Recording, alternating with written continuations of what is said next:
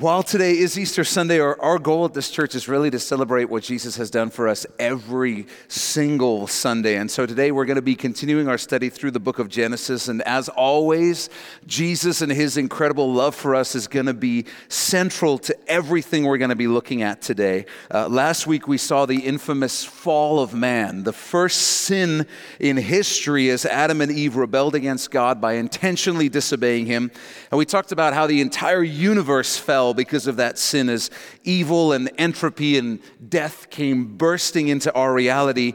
And we ended with Adam and Eve being driven out of the garden by God in an act of mercy. It was an act of mercy because had they stayed in the garden, they would have eaten from the tree of life and been able to live forever in their human bodies, which were broken and decaying through sin. And that would be no kind of life at all. God had a better plan that man would eventually die and that his spirit would be released to be with the Lord, where he would receive a new body, a resurrected body, free from sin and its effects, because Jesus would in the future die in the place of man to take the punishment and judgment that man's sins were destined for. And whether we know it or not, we're all longing to be freed from our brokenness. We all are.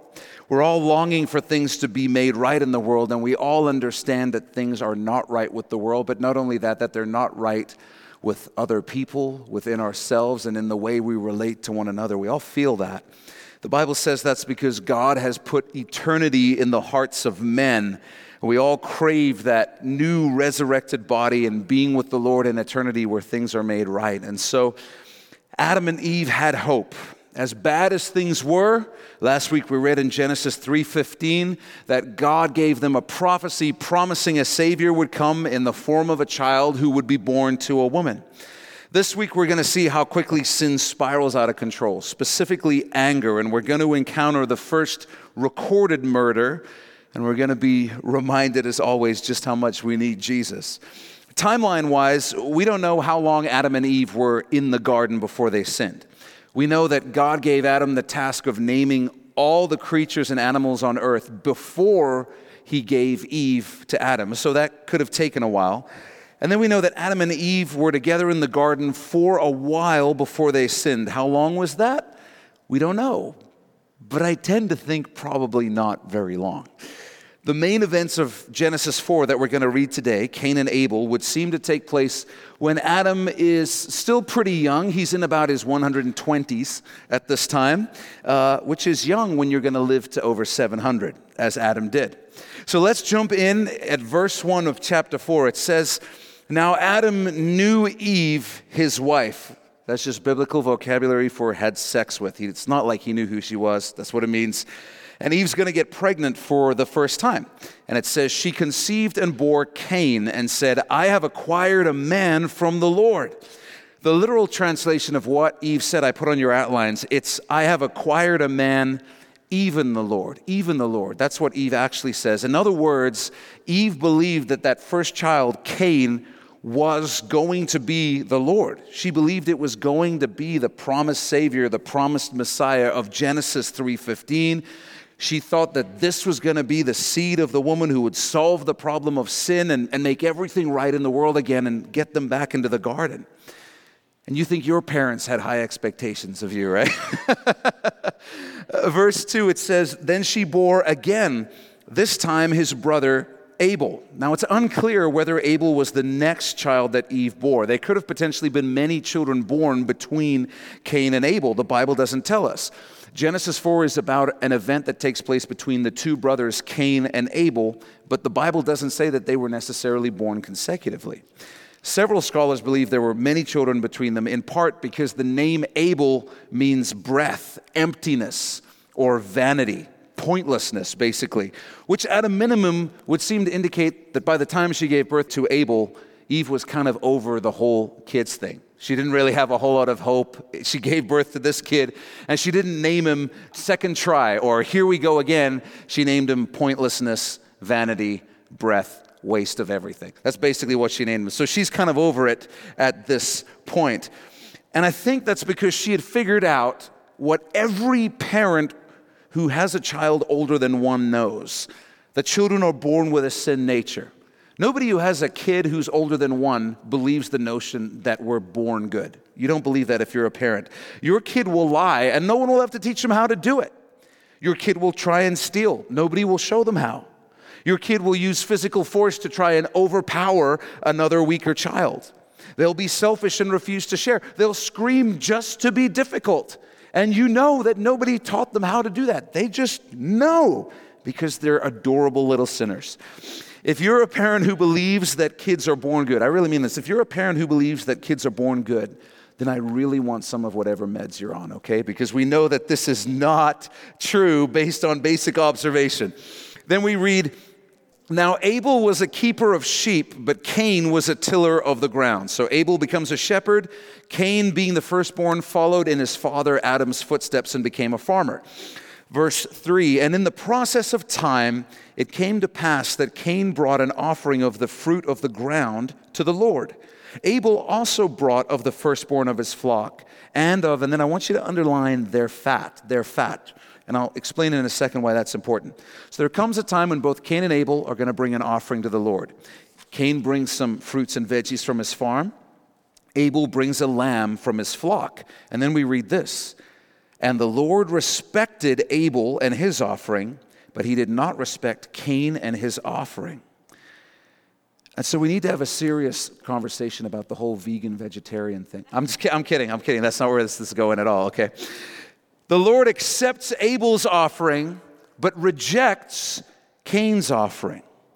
So, firstly, how did they know whether their offering had been accepted or rejected? The most likely explanation is that just as occurred in several other places in the Old Testament, it's likely that God caused fire to come down from the sky and completely consume, completely burn up the offering he accepted. And then for the person whose offering was not accepted, I guess they just stood there awkwardly waiting for fire that never came from heaven. But it tended to make it pretty clear whether or not your offering had been accepted. So, why did the Lord accept Abel's offering? but not Cain's.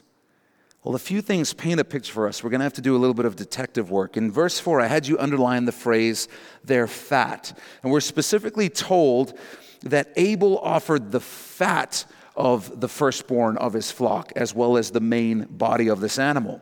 Now, that's an odd detail to include in the text, which leads me to believe it's there for a reason, because everything in the Bible is there for a reason. In this instance, it points us toward Leviticus 3:16. I put it on your outline. Leviticus 3:16 is part of the law of God which he would give to the Israelites hundreds of years later. It's a law in regards to how a specific type of offering is to be presented to the Lord, and this is what it says. It says, "And the priest shall burn them on the altar as food, an offering made by fire for a sweet aroma." And then I want you to underline all the fat is the Lord's. All the fat is the Lord's. A few weeks ago, we talked about the Sabbath, the seventh day of the week, the day of rest. And we talked about how the Sabbath wasn't invented at the time of the Ten Commandments. It was created by God and given to Adam all the way back in these first couple of chapters of Genesis. Hundreds of years later, the Sabbath was codified, it was officially recorded in the law of God, in the Ten Commandments. And it would seem that the same thing happened with certain sacrifices and offerings. In other words, God had given instructions to Adam about how certain offerings and sacrifices were to be made. And those instructions were passed down from Adam to his children. And then hundreds of years later, they were codified in the law of God in Leviticus. And that would seem to be why we have the fat of the animal mentioned specifically here in Genesis 4 and then codified in Leviticus 3:16. Now, if you're saying, Jeff, my head is spinning, and even though it's nodding, I don't really understand what's going on. The big point is this all signs point to the fact that God had given instructions on how sacrifices were to be made to him. Abel followed those instructions, and Cain did not. And that's why Abel's offering was accepted, but Cain's was rejected. So write this down and then we'll keep unpacking it. Abel gave the offering God had ordained, while Cain gave the offering he deemed appropriate. So Cain said, What did God tell us to do? I'm going to do that. Cain said, mm, I'm not really going to do that. I'm going to make the call myself. I think this will do just fine.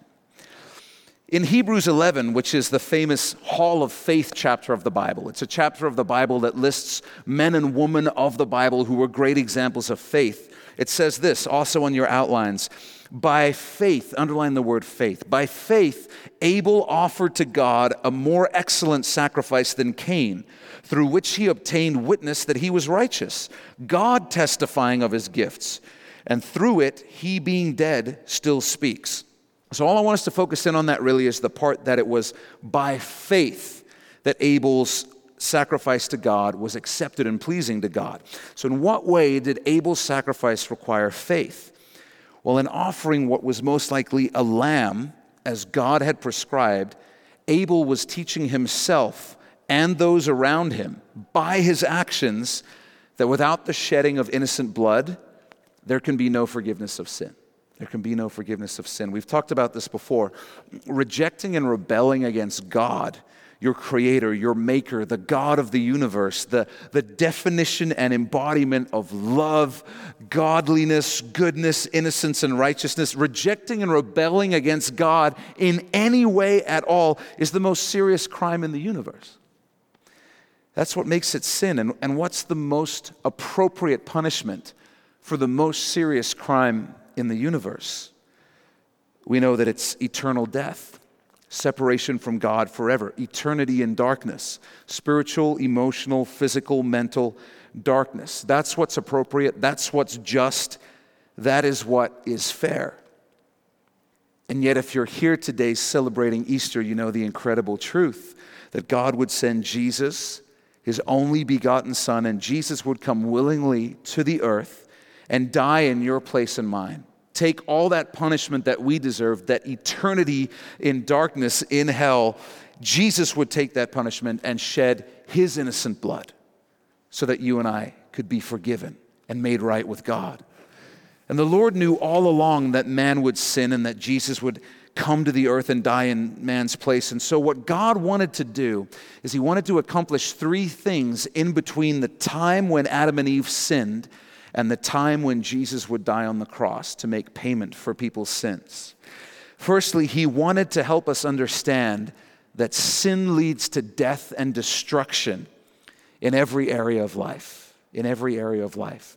And so, as these animals would need to be killed to make these sacrifices, they would be this very visceral, physical, literal example that sin leads to death. This is what sin does. God was taking the spiritual effects of sin, which we can't see, and bringing them into the physical realm and saying, This is what's going on inside your spirit on a spiritual level. It's this bloody.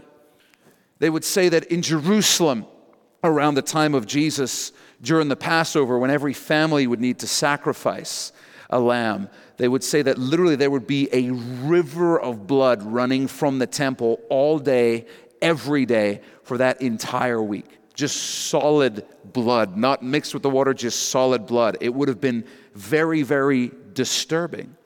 The second thing is, God wanted people to understand the truth that they had all sinned and did not have the ability to solve the problem of sin themselves. You see, if you were honest with yourself, you would say, okay, I've sinned. I need to make a sacrifice to God to atone for that. You make the sacrifice, you're like, oh, this is good. I guess my sins are forgiven. You turn around, stub your toes. Son of a. You got to go back. You just sinned again. And so, anyone who was honest with themselves would realize through the system of sacrifices that there's not enough I can do. It's just not possible. I sin all the time. And that was something God wanted people to become aware of because you have to be aware of a problem before you can be willing to receive the solution to that problem. And then, thirdly, God wanted people to learn the truth that He had a plan to send a Savior, His Son Jesus, to take the punishment in their place, that Jesus would be the Lamb of God. And so he was putting into their mind as they sacrificed these animals for their sins, he was teaching them sin is bloody, sin is destructive, sin brings death. There has to be the shedding of blood to make things right, but no amount of blood from animals is ever going to make you right. You need an ultimate solution. And all of that pointed toward Jesus. And men like Abel would have to kill an innocent little lamb by slitting its throat, and it would have been messy. It would have been bloody. It would have been ugly. It would have been unpleasant. It, it would have been awful. And that was the point to help people, people understand this is what sin does it takes good things and it destroys them. Sin creates a, a bloody mess, sin kills. And this cycle would have become so wearisome. I sin, I have to kill something. I sin, there's more blood and more death. I sin, and on and on and on the cycle goes. I can't stop sinning, and I can't stop the cycle of death. We needed a, a permanent solution, we needed a Savior.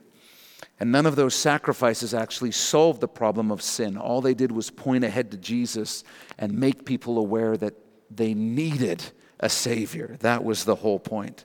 A Savior who would die once and for all, for all sins, for all time.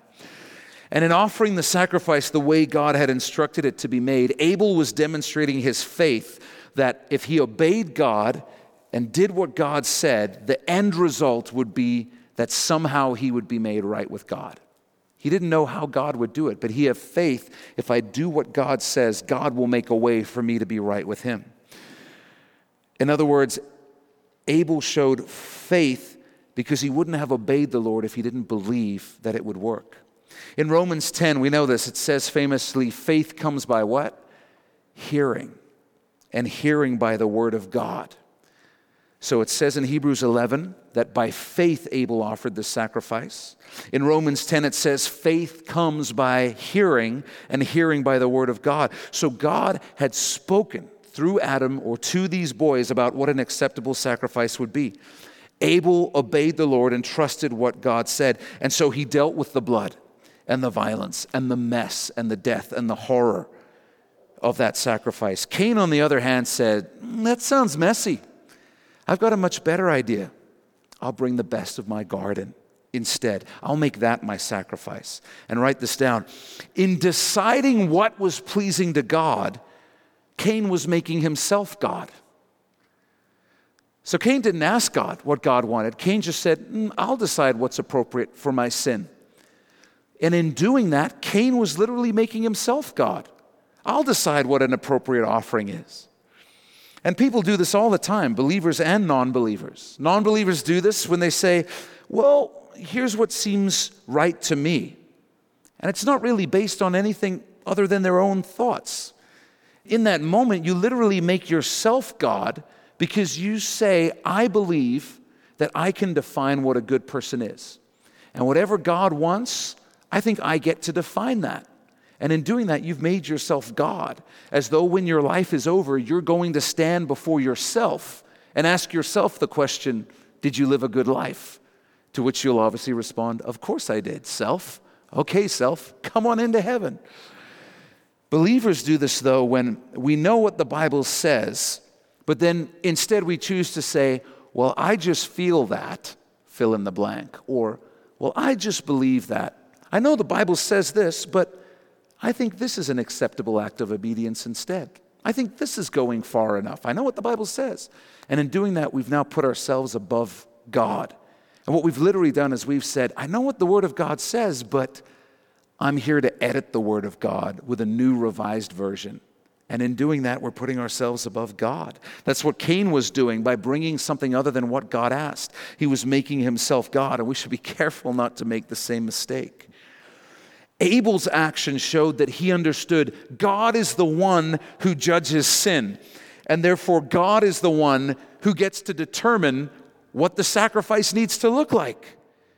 Cain's action showed he didn't believe his sin was a serious issue, and so he could just offer whatever he felt was appropriate. And here in Genesis 4, Abel brings a lamb to die in the place of one man, himself. When we get to the book of Exodus during the Passover, when all the Israelites are in slavery in Egypt, do you remember the story? They're told to sacrifice a lamb for their family. They're told to mark the doorposts of their homes with the blood of the lamb in the shape of a cross. When we get to Leviticus, we see a lamb that's being offered for the sins of the whole nation of Israel, the lamb that was sacrificed on Yom Kippur, the Day of Atonement, once a year. And then finally, in the Gospel of John, we see Jesus. And when John the Baptist sees Jesus coming toward him, he famously cries out, What? He He says, Behold the Lamb of God who takes away the sin of the world. The world. Beginning here in Genesis 4, there's this progression from a lamb for one man all the way to the Lamb of God who takes away the sins of the whole world. It's all pointing and leading to Jesus and the sacrifice he would make, shedding his own blood that would cover the sins of you and I. Well, how does Cain react to God rejecting his offering? We read this And Cain was very angry, and his countenance fell. He becomes despondent. So Cain's response is anger, and his anger almost immediately leads to a depression. This is the first mention of depression in the Bible, and, and as we've shared many times, there's an important hermeneutical principle. Don't get thrown off by the big word. Hermeneutics is just how we study the Bible, how we understand what the Bible is saying. It's a principle called the principle of first mention, and it's very simple. If you want to gain some profound insights on any subject, get into the Word of God and look up the first time that subject comes up. And there'll usually be some foundational important truths that you can glean from that. So, this is the first mention of depression in the Bible. Keep that in mind. We're going to talk about it some more in just a minute. Verse 6 So the Lord said to Cain, Why are you angry? And why is your countenance fallen? God knows why Cain is depressed, but he wants Cain to ask himself that question. He wants Cain to examine himself and ask the question why am I depressed? What's going on? What, what's the cause of my depression? God is trying to prompt Cain to do some self examination. The Lord continues speaking to Cain and says, If you do well, will you not be accepted? The literal translation is, If you do well, will you not be lifted up? In other words, Cain, if you change your attitude and correct your behavior, your offering will be accepted too. I'm not against you. I'm just calling you to do what's right. So do what's right, Cain, and your depression will lift. Your joy will return. Now, tune into this because God keeps speaking to Cain. He says, And if you do not do well, sin lies at the door, and its desire is for you but you should rule over it. And the phrasing in the original language is a dangerous beast like a lion waiting just outside one's door to pounce and attack. And just in case it isn't scary enough, God says, in Cain, that lion wants you specifically. That's the way God describes sin, and He tells Cain, but you're meant to rule over that sin, that beast crouching outside your door. You should bring your emotions under control, Cain, so that you can rule over sin rather than letting your emotions run wild, which will empower sin to rule over you. 1 Peter 5 8, it says, Your adversary, the devil, walks about like a roaring lion, seeking whom he may devour. This is huge. Listen up here. God is telling Cain, You're at a crossroads, Cain. You messed up. You disobeyed me, and that's left you feeling angry and depressed. And now, Cain, you're at the point of decision. Is your anger and your depression going to lead you to be honest with yourself? Is it going to make you evaluate yourself and take responsibility for your mistakes? Because if you will, if you'll learn from this and go back and do things the right way, the depression will lift and your joy will return. But if you refuse, to evaluate yourself honestly. If you refuse to take responsibility for your own actions and decisions, if you choose to stay in the place of anger and depression, know this, Cain. You have an enemy who's waiting to destroy you right outside your door, and he will use that anger and that depression to devour you, to destroy you. What you should do, Cain, is take responsibility for your own actions and rule over your anger. So, what's it going to be, Cain? That's a whole sermon right there, right? Don't get your hopes up. It's not actually us, just using it as a phrase. But we could just stop and just, just meditate on what God is saying to Cain there because it's so powerful and important for each of us. And we're going to have time to do that after this message. But write this down. God lays out two paths for Cain. He says, Cain, you can choose between honesty and change or anger and victimhood. That's the choice honesty and change, or anger and victimhood. So, in other words, you can evaluate yourself. You can take responsibility for your decisions and actions. Then you can change course and do things the right way, or don't take responsibility for your actions and decisions. Let your anger convince you that you're the victim and that everything bad that's happened to you is somebody else's fault. And many of you understand this already because you've lived through this. Some of you for the better, some of you for the worse. But many of you understand already that the decision Cain is facing has the potential to define years of his life, if not the rest of his life. This stuff is a big, big deal. And some of you can look back on your own lives with regret at the years, the years that you lost to choosing the path of victimhood, the years of anger and depression. And some of you can look back at times in your life that you didn't choose the path of victimhood, times when you did take responsibility for your decisions and actions and you made a change. And I know that those of you who can look back at those decisions, look back and think, thank God. Thank God. It was hard, but thank God I'm not in that place of anger and depression because I chose the right path at that time. And I know that some of you are facing this decision right now. These are the two paths you're choosing between. Am I going to take responsibility for my actions? Am I going to honestly evaluate myself and change? Or am I going to stay in the place of anger that leads to depression and choose to view myself as a victim? and just camp out in that place. If you're in that place of making that decision right now, pay attention. And if you're not in that place, pay attention because you're going to be in that place again soon. It comes around in all of our lives. And because uh, I can't seem to preach very long without offending somebody, and we're at least 20 minutes into this, it's about time. So I thought I'd, uh, I thought I'd talk a little bit about depression. And, and what I'm going to ask is that you listen to what I'm actually saying and that you listen to everything I'm going to say. Don't tune in on one thing I say that you find offensive and then block out the rest. Uh, here in Genesis 4, the Bible is very clear that there is a type of depression that enters a person because that person refuses to accept God's invitation to walk in the light. They refuse to heed God's call to turn away from sin and turn toward Him. And here's what I'm saying that's not the cause of all depression, but the Bible is clear here in Genesis 4 it is the cause of at least some depression. A person hears God's word, they know in their spirits that they should do what God says, but they don't. And because they don't, it inevitably leads to negative things in their life because that's what happens when we sin. At which point they become angry and they become depressed. And here's my point based on what the Bible says, if you find yourself in a depression and you know that there's specific sin in your life, you know that you're disobeying the Lord in an area of your life, you need to deal with that sin before you deal with antidepressants. If you're bitter or unforgiving or angry toward another person, try forgiving them before you try to medicate the problem away.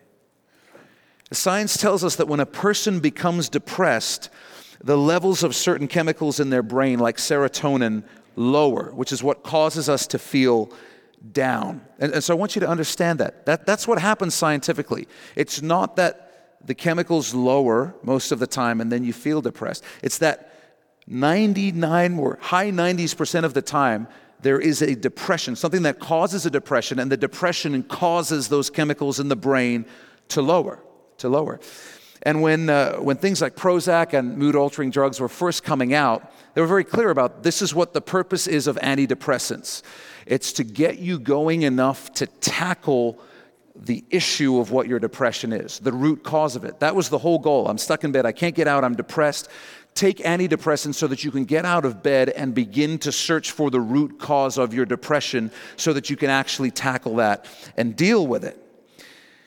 In the Western world, most people quickly began to say, well, I mean, why do I actually need to try and figure out the cause of my depression when I could just keep taking these pills, which solve the problems caused by my depression. Why, why go to all that trouble? I feel great now. And last I heard, something like a third of all adults in North America are on some type of mood altering drug. And I can guarantee you that the overwhelming majority of those adults are not actively seeking out the root cause of their depression. And we all, we all know this, it's pretty obvious. And the problem is that we can use antidepressants to get rid of a depression that might be being brought on by sin. We can use antidepressants to get rid of a depression that's being brought on because there's somebody we refuse to forgive.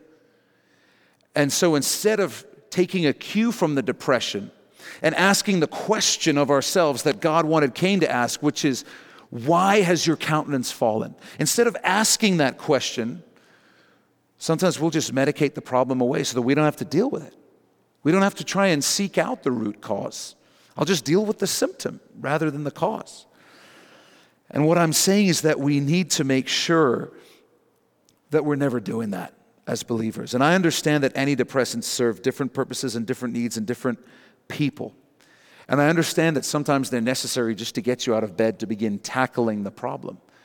But what I'm saying is, if you're a believer who's dealing with depression, you should not be in the place where you are not seeking out the cause of your depression, where you're just saying, I don't really care what it is, I'm going to use these pills to solve the problem.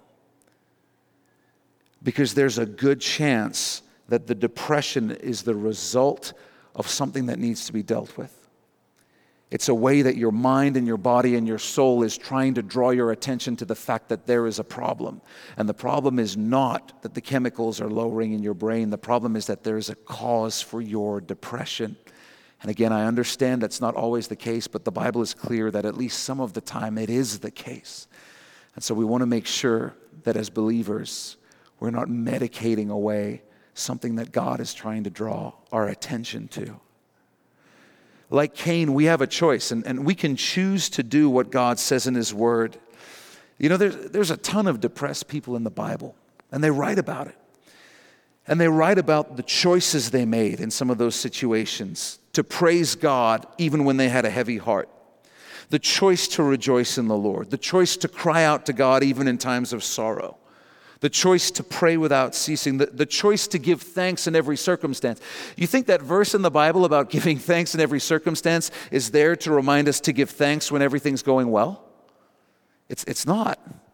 It's there to remind us to give thanks when it's difficult and when it's hard. We can make the choice to do what the Bible says, which is think on things that are praiseworthy, which are holy, which are pure, which are good, which are virtuous. We can make the choice to think that way. Is it easy? No, it's not. It's nowhere close to easy because it's not natural. It's not natural at all. We gravitate the complete other way because we're fallen men and women. We gravitate towards sin and toward darkness. That's our default, that's where we go. But I'm saying the choice to seek the Lord, even when you're downcast and when you're depressed. That choice is still far easier than living your life thinking all the time, I'm mad at them, it's unfair, I'm angry, I've been wronged, I deserve better. That's a hard way to live your life. That's a very hard way to live your life. That's a dark place to be. The Lord says to you and I, if you make that choice, if you make the choice to not forgive, or to not repent, to not change, but instead choose to only view yourself as a victim, know this sin is crouching at the door and it wants you. It wants you. And again, I, I, just want to be crystal clear. I'm not saying we should never use meds. I'm not saying we should never use antidepressants. I'm saying if you're dealing with depression, you got to ask yourself the question the Lord asked Cain, which is, why are you angry? And why has your countenance fallen? You got to tackle the question of why. And I understand that sometimes we need medication in order to do that. So write this down. When dealing with depression, we must ask ourselves the question why has your countenance fallen? Why has your countenance fallen? And that's a journey that you got to make on your own. Your doctor's not going to tell you that. Your friends aren't necessarily going to be able to tell you that. You got to ask the Lord to show you and spend some time looking at yourself honestly.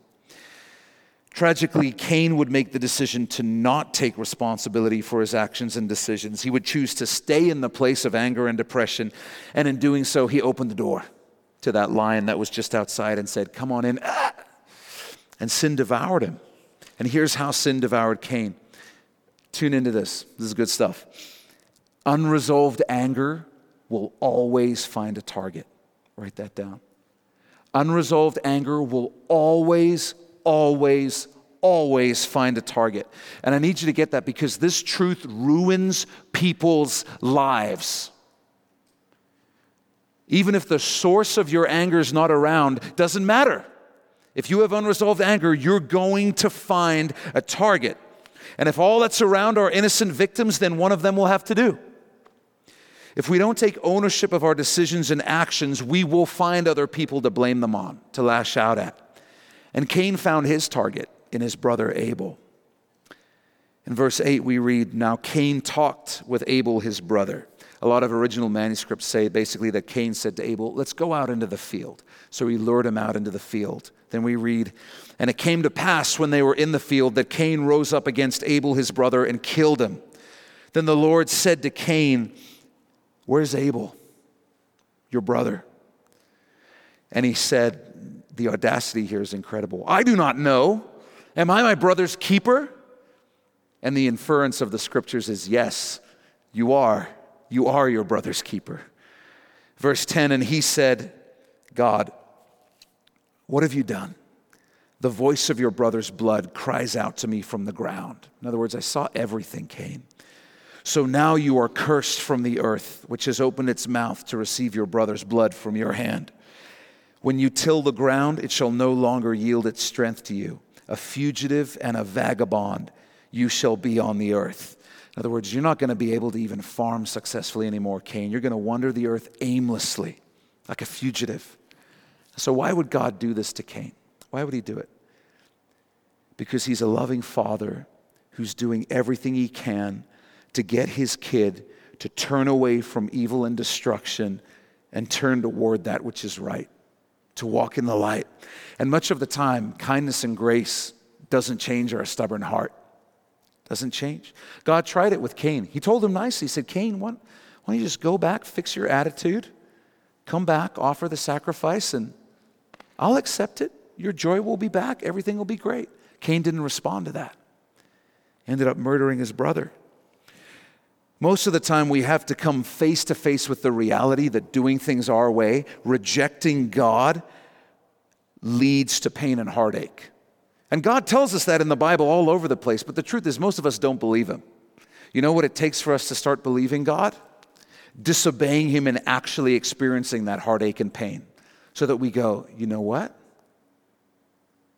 I think God's actually telling the truth. This is real. We don't generally listen the first time. We got to burn our hands on the stove. Cain was unrepentant, and so the Lord had to switch gears and start applying the pressure through difficult circumstances. And we, we say this a lot here God loves you and I so much, He's willing to let the bottom fall out of your life if that's what it takes to get you back to Him.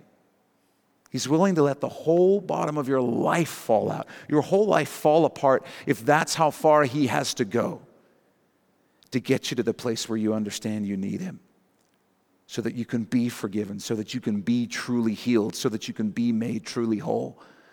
Every option is on the table for God because He loves you. He's not going to stop until He reaches you. So write this down. God does everything He can to lead Cain to repentance. He does everything He can to lead Cain to repentance. Most of the time in our lives, when we're in sin and the pressure comes on and things begin falling apart and we say, God, what's going on? What we always forget is that God's always tried the kind, gentle approach, always, usually in our lives for years. And it didn't work. And so now he's trying a different tactic. He's applying pressure. Verse 13 And Cain said to the Lord, My punishment is greater than I can bear. Surely you've driven me out this day from the face of the ground. I shall be hidden from your face. I shall be a fugitive and a vagabond on the earth, and it will happen that anyone who finds me will kill me. So sadly, Cain is still not taking responsibility. He's still not showing any type of repentance. Now he's just complaining that the consequences of his actions are unfair. He should be saying, Father, forgive me. I've, I've wronged my brother and I've wronged you. I had no right to take his life. But for Cain, it's still, it's still all about him. In his mind, he was wronged by God, he was upstaged by his brother, and now he's being punished unfairly. Uh, when you allow sin to get a hold of your life through anger, causing you to become depressed, and you won't repent, you'll just stay focused on yourself, constantly feeling like you're getting an unfair deal in life. And you'll go through life cursed because of your own choices. And do you notice that Cain doesn't say to God, Your face shall be hidden from me? He says, I shall be hidden from your face. Translation, it's not fair. I'm mad and I'm not going to be talking to you anymore, God. I'm going to be hiding myself from you. And then we see the progression. And then the paranoia begins to set in, right? Anyone who finds me will kill me. Anyone who finds me will kill me. I can't trust anyone. Everyone's out to get me. Everyone's out to take advantage of me. Everyone's out to wrong me. We've all known someone like this, right? Someone who took the path of Cain. Maybe you did and you know that all of their relationships are doomed from the start because they're so paranoid about being wronged, because their belief is that their whole life they've been wronged and mistreated. And that's where Cain's at. It's just another product of unresolved anger. Write this down. Unresolved anger leads to paranoia, which poisons all potentially meaningful relationships. Every possible meaningful relationship you can have is doomed from the start because you've got this paranoia that everyone's out to get you. Everyone's going to kill me. Even in Cain's stubborn, unrepentant state, God is still kind to him, and God still reassures him in verse 15. And the Lord said to him, Therefore, whoever kills Cain, vengeance shall be taken on him sevenfold. And the Lord set a mark on Cain, lest anyone finding him should kill him. So God says, Listen, Cain, I'm going to put this mark on you. Everyone's going to know what it means. No one's going to touch you because I'm going to wreak hell on them if they do. So God is giving Cain literally the rest of his life to repent. That's what he's doing. He's saying, Cain, I'm not going to send you out there just to be killed by someone. I'm going to let you sit in the consequences of your sin because I want you to repent. Goal, God's goal isn't to punish Cain, his goal is to change Cain's heart because God loves him. So, what was the mark of Cain?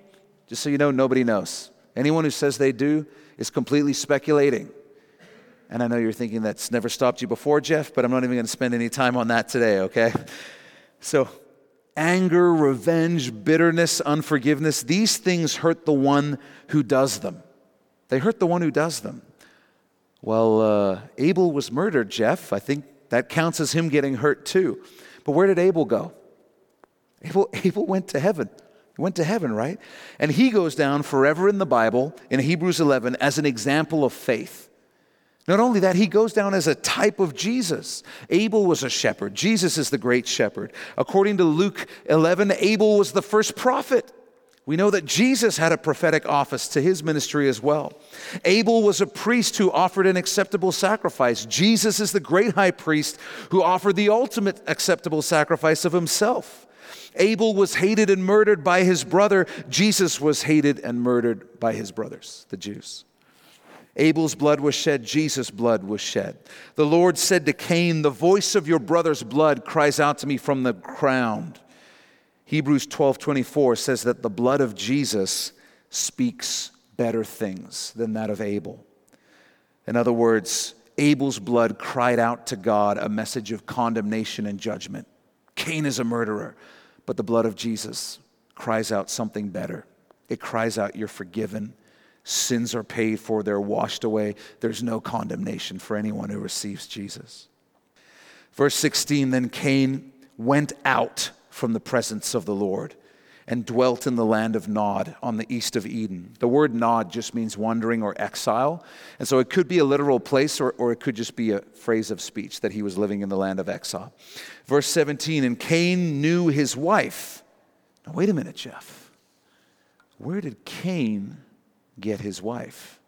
Well, Adam and Eve had Cain, they had Abel. Likely in between, but definitely after, they had many, many other children. That's what happens when you have no birth control and you've been going at it for over 100 years. That's kind of what happens. Now, some Bible scholars estimate that by this time, there may have already been hundreds of thousands of people on the earth just as the result of exponential population growth. Because if Adam's 120, I mean, things are moving at this point. You're multi generations deep. So, simply put, Cain married one of his relatives. And, and our first response is, ew. And the, the, the, reason we respond that way is because today, inbreeding uh, produces all kinds of genetic defects, right? Because we know today, based on genetics, genetics, that the closer two relatives are, the more in common they're to have in their genome, in their DNA coding. And the more in common they have, the more birth defects are likely to take place. Now, the further back in history you go towards the Garden of Eden, the more pure the human genome becomes, the less corruption there is in human DNA, the less things like deformities and defects and diseases. So marrying a relative wasn't weird or taboo or dangerous in any way at that time. And so it's also likely that as each generation is born, people began marrying further and further apart. So instead of marrying your sibling, now you're marrying your cousin, now you're marrying your second cousin, etc., etc., etc. And yes, I'm aware that no matter how much I explain this, it's still going to sound weird. I understand, I understand. Later on in history, God will forbid the marrying of close relatives because the genetics of the human race have become corrupted by the time the law of God is given, resulting in the dangers we know today take place when two close relatives have a child. Then we read, and she, Cain's wife, conceived and bore Enoch. This is not the famous Enoch of the Bible who will show up in the next chapter of Genesis. This is a different Enoch. And he built a city and called the name of the city after the name of his son. Enoch. So Cain wanders off and builds a city. He doesn't dedicate it to the Lord, he dedicates it to his son. He's attempting to build his own empire in his family's image.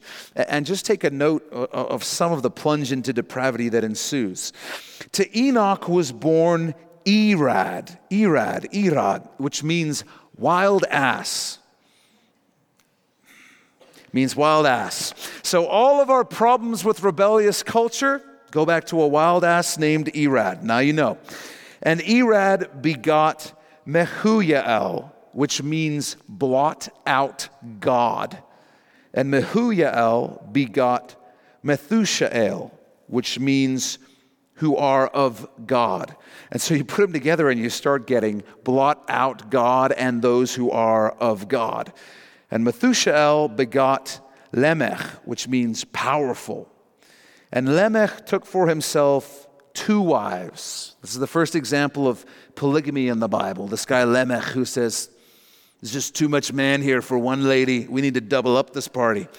So remember the principle of first mention again. There's somebody in here who's like, please don't ever speak in that voice again, pastors. so remember the principle of, of first mention again. Now we keep reading about these wives, and it says the name of one was Adah, meaning ornament, and the name of the other was Zillah, meaning shadow, meaning shadow. And so the idea here is that one of them is the ornament, the beautiful thing to look at. The other is a shadow of what the other one is. So there's one, and he's like, You are the business. And then there's the other wife who maybe he got drunk and like slept with one night and now he's like stuck with her sort of thing. And he's like, yeah, you're just a shadow of what she is. But the picture that the Bible is painting here is that he doesn't look at them the same way at all. Now, understand this what God says about money is also true about relationships, and it's on your outlines. Jesus himself said, No one can serve two masters, for either he will hate the one and love the other or else he will be loyal to the one and despise the other. You see, we think, well, I'll have an affair for fun, but I'll, I'll keep loving my spouse. I'll stay committed there. Or I'll, I'll just scratch that sexual itch that I have with some internet porn. Or, you know, I'll, I'll, I'll confide in that other person, but I'll still love my spouse. But what always happens is that as your affection is directed somewhere else, your affection will also inevitably decrease for your spouse. That's just the way it happens. You'll start hating them and they'll become increasingly unattractive to you. Why? Because Jesus Christ said, No one can serve two masters. No one can do it. That's just the way it is. And please note, in the original Hebrew, the phrase no one means no one. You are not the exception because there are no exceptions. There are no exceptions. You cannot grow in affection for another member of the opposite sex without simultaneously decreasing in affection for your spouse. It's not possible. That's what was happening here with Lamech. Verse 20 And Adah bore Jabal. He was the father of those who dwell in tents and have livestock. And the word there for livestock literally means possession or property. So Jabal is the first guy in history who decides, I don't really want to live in community with other people. I don't need anybody else. I'm going to go off live on my own, start my own deal, and, and be a producer of cattle. He was the first guy to reject community in favor of chasing the goal of being a wealthy businessman. I don't want to live with other people. I want to live on my own compound and do my own thing and become rich and wealthy. Verse 21 His brother's name was Jubal. He was the father of all those who play the harp and the flute. These are the first professional musicians, and this is the first time that music becomes disconnected from God, disconnected from the worship of God. And now music becomes instead used for entertainment and, and generating money. And they start singing about things like pickup trucks and gold chains and the club and all that sort of stuff like that. Verse 22 And as for Zillah, she also bore Tubal Cain, an instructor of every craftsman in bronze and iron. Literally, what the original language tells us is that Tubal Cain was the father of cutting implements, the first metal weapons. He was the first to professionally produce arms, that which would be used to dominate people by force. And the sister of Tubal Cain was Naamah.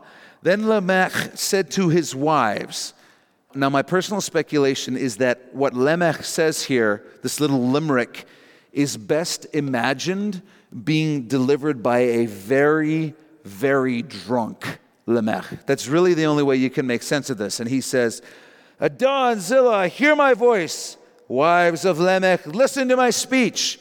For I've killed a man for wounding me, even a young man for hurting me.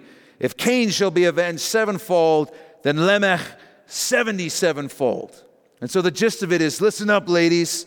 Let me tell you how awesome and hardcore I am. There was this young guy who was hassling me and causing me problems, so I killed him. Because I don't mess around. I'm Lamech. You know how God said he would avenge anyone who messes with Cain sevenfold? Well, if anyone messes with me, I'll avenge them 70 times sevenfold. And if you're a student of the Bible, eh, then you know that the phrase 70 times 7 is just a way of referring to an infinite number.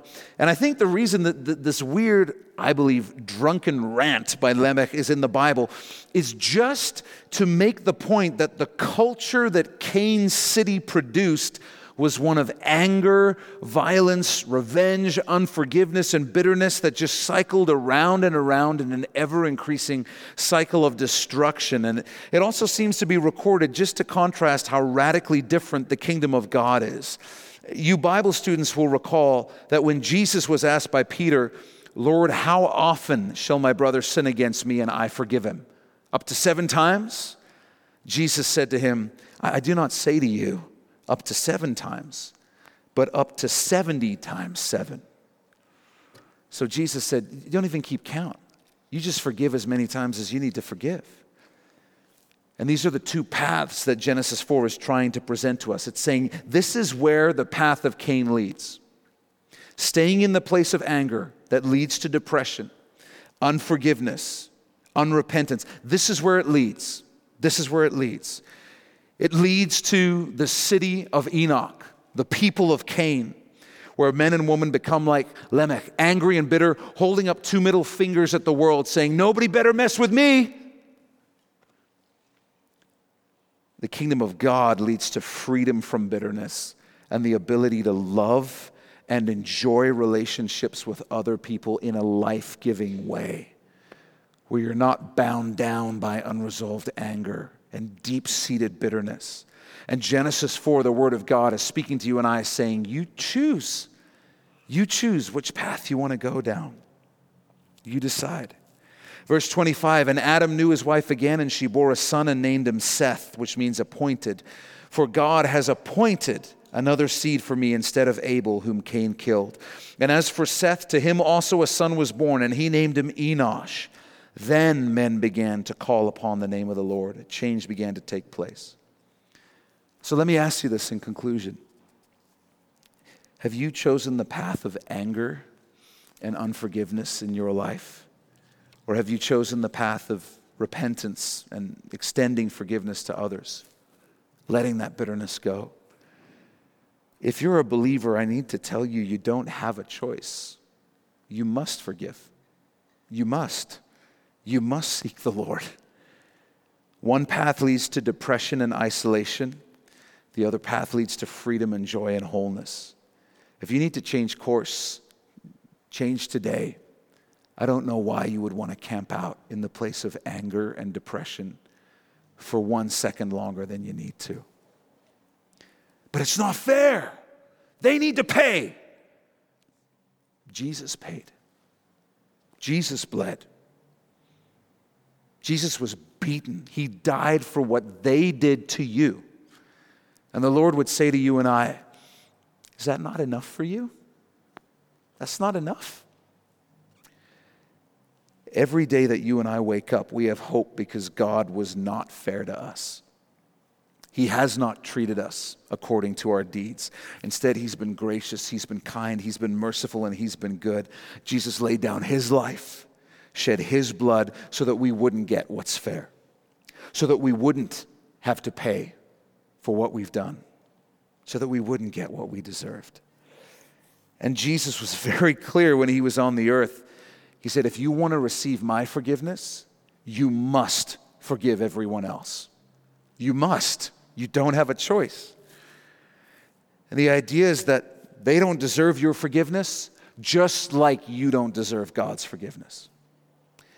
Forgiveness is not about what anyone deserves. If you're a Christian, you got to understand that by now. We're not forgiven because we deserve it. We're forgiven because that's who God is. God is love.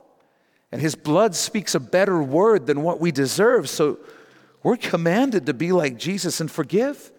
But God says if you'll do that, if you release your anger, you'll be lifted up. You'll be lifted up. If you're bitter or angry towards someone, forgive them. Be set free. If there's decisions in your life that you made and seasons where you didn't walk with the Lord or obey the Lord, and that led to some very destructive things happening in your life, take ownership of it. Stop being mad at everyone else. Change. Learn from it. Ask God to help you. And God says, You'll be lifted up. Your spirit, your countenance, you'll be changed. You'll be changed. So make sure today that you take communion in this coming time of worship. It, it's available in the back and you can get it at any time. And as you take it, would you just thank the Lord today that you have not been treated fairly by Him? Thank Him for that.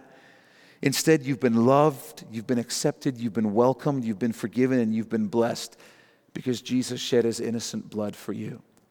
So take communion, and if there's something you need to repent of, repent. If there's something you need to let go of, let go of it whatever your situation is, you're not in the place of anger or depression because there's not a remedy. You're there because you haven't received the remedy that's available, which is the healing and forgiveness of Jesus Christ. With that, let's, let's pray together. Would you bow your head and close your eyes?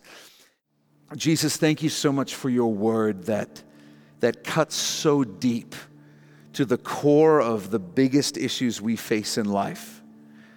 And Lord, we recognize that, that we are born sinners, and so we are drawn towards sin.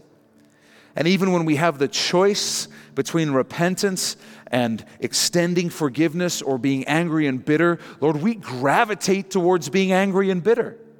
It's the path of least resistance, it's the easiest place for us to go. But Lord, we want to confess we know where that leads. that, it leads to dwelling in the place of anger and depression and, and a spiral of destruction that poisons every meaningful relationship in our lives.